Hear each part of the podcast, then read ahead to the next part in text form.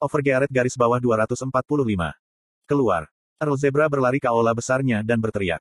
Kemudian, sembilan assassins muncul. Earl Zebra benar-benar percaya pada kelompok Black Arrows. Kemampuan pembunuhan mereka yang melayani keluarga Earl Zebra selama beberapa generasi, tidak tertandingi. Tidak ada riwayat pembunuhan yang gagal. Perintah Earl Zebra. Bunuh orang yang tadi ada di sini beberapa saat yang lalu. Dapatkan kembali Black Quartz-nya. Ya, para assassins tiba-tiba menghilang. Earl Zebra menghadap mereka, dan bahkan dia tidak yakin kapan mereka menghilang. Earl Zebra merasa lega dengan skill luar biasa mereka dan tersenyum jahat. Tidak masalah monster seperti apa, orang itu. Lawan apa yang tidak bisa dibunuh oleh assassins itu? Earl Zebra membayangkan situasi, di mana orang itu akan mati dan sangat puas. Saat dia bersenandung. Nyang. Seekor kucing kecil memasuki perang besar. Itu adalah kucing dengan bulu hitam halus. Hanya ujung keempat kaki dan ekornya yang putih seperti salju. El lucu. Earl Zebra berpikir sambil memperhatikan kucing itu. Pesona kucing itu begitu mutlak, sehingga bahkan manusia gila pun terpikat olehnya. Earl Zebra tertipu sejenak. Dia merasakan keinginan untuk menjaga kucing itu di sekelilingnya, selama sisa hidupnya. Tapi, itu hanya sesaat. Earl Zebra nyaris tidak bisa mendapatkan kembali semangatnya. Apa yang dilakukan penjaga? Mengapa penjaga tidak bisa mengusir binatang buas dari sini? Apakah kamu benar-benar ingin mati? Aku benar-benar minta maaf. Para prajurit yang bergegas mendengar suara itu pucat. Jelas mereka berdiri berjaga-jaga. Mustahil bagi semut untuk masuk. Bagaimana kucing bisa masuk? Kenapa kamu hanya berdiri di sana? Para prajurit berusaha menyingkirkan kucing itu. Namun, kucing itu sangat lincah, meskipun memiliki sifat lucu.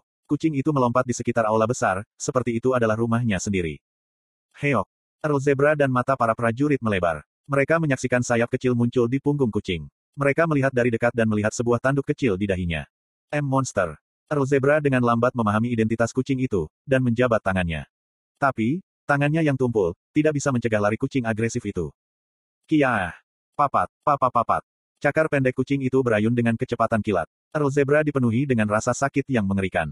Dia merasakan sensasi terbakar dari wajahnya. Kuak.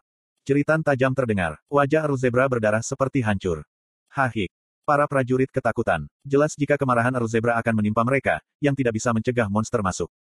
Dia akan menyiksa kita dengan berat. A apa yang harus kita lakukan?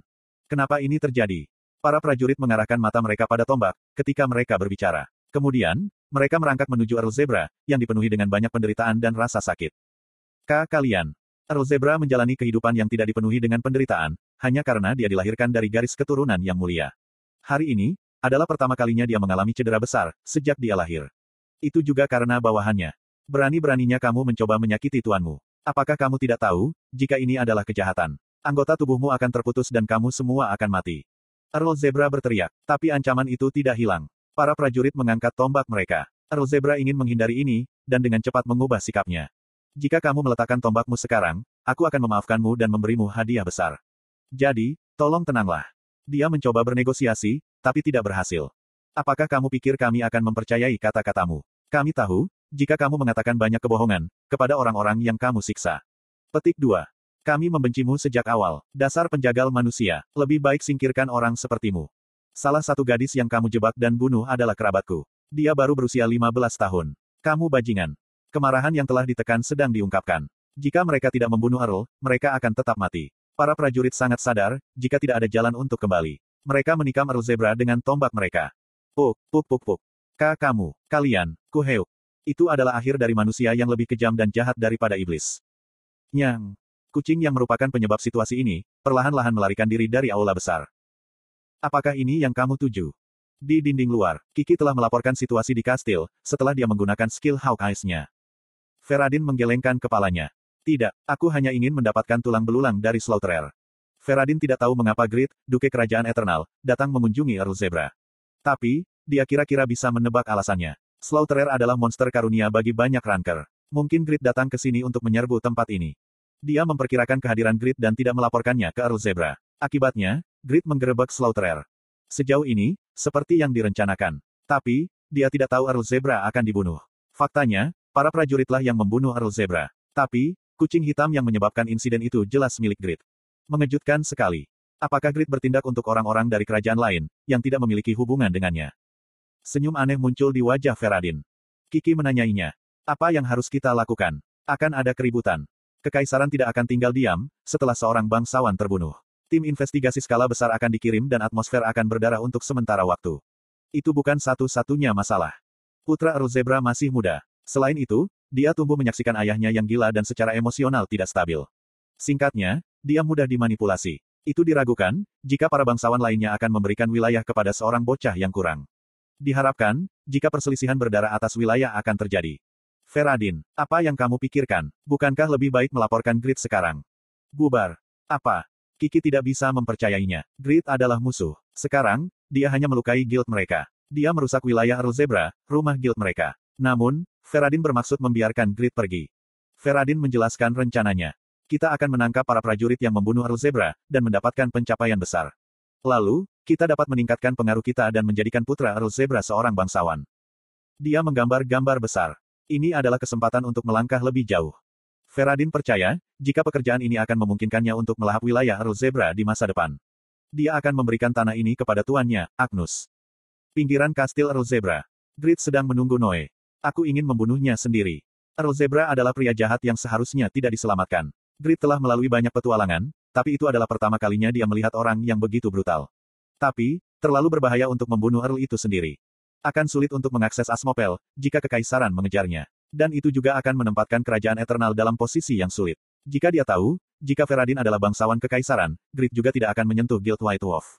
Tapi, Grid tidak tahu kebenaran tentang Feradin. Jadi, dia tidak bisa merasa senang, jika Feradin tidak melaporkannya. Grid adalah orang baik, lalu, kamu menghukum orang jahat. Randy mulai mempertanyakan pembagian antara yang baik dan yang jahat. Grid puas pada teman yang tumbuh setiap hari dan menjawab. Aku tidak baik.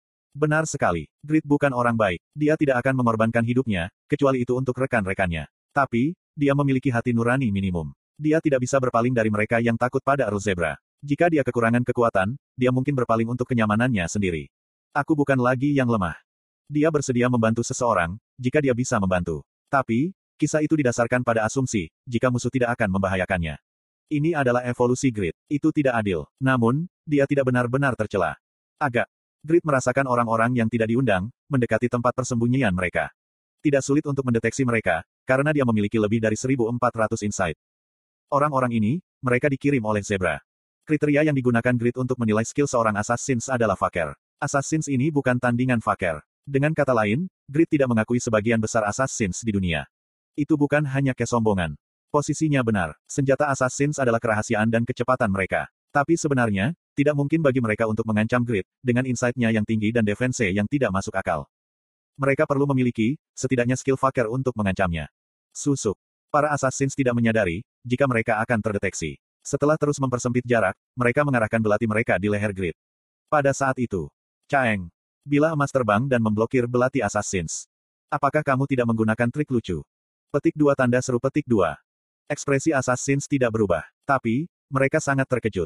Dia memperhatikan serangan mendadak kita. Tidak mungkin. Mereka mencoba menusuk lagi, tapi itu tidak berguna. Uok. Kuak. Bila emas dilemparkan oleh seseorang yang tidak dikenal dan terbang lagi, menempel ke paha assassins. Jendela notifikasi muncul di depan grid. Crit hit. Anda telah memberikan 1590 damage pada target. Hanya sebanyak ini, bahkan jika itu crit hit. Pafranium adalah mineral terkuat. Jika dia membuat senjata menggunakan pafranium, attack power akan melampaui Failure. Tapi sekarang, Bilah yang terbuat dari pafranium tidak bisa mengerahkan kekuatan penuh mereka. Mereka dibuat dengan hanya sejumlah kecil pafranium. Jadi, attack powernya tidak terlalu bagus.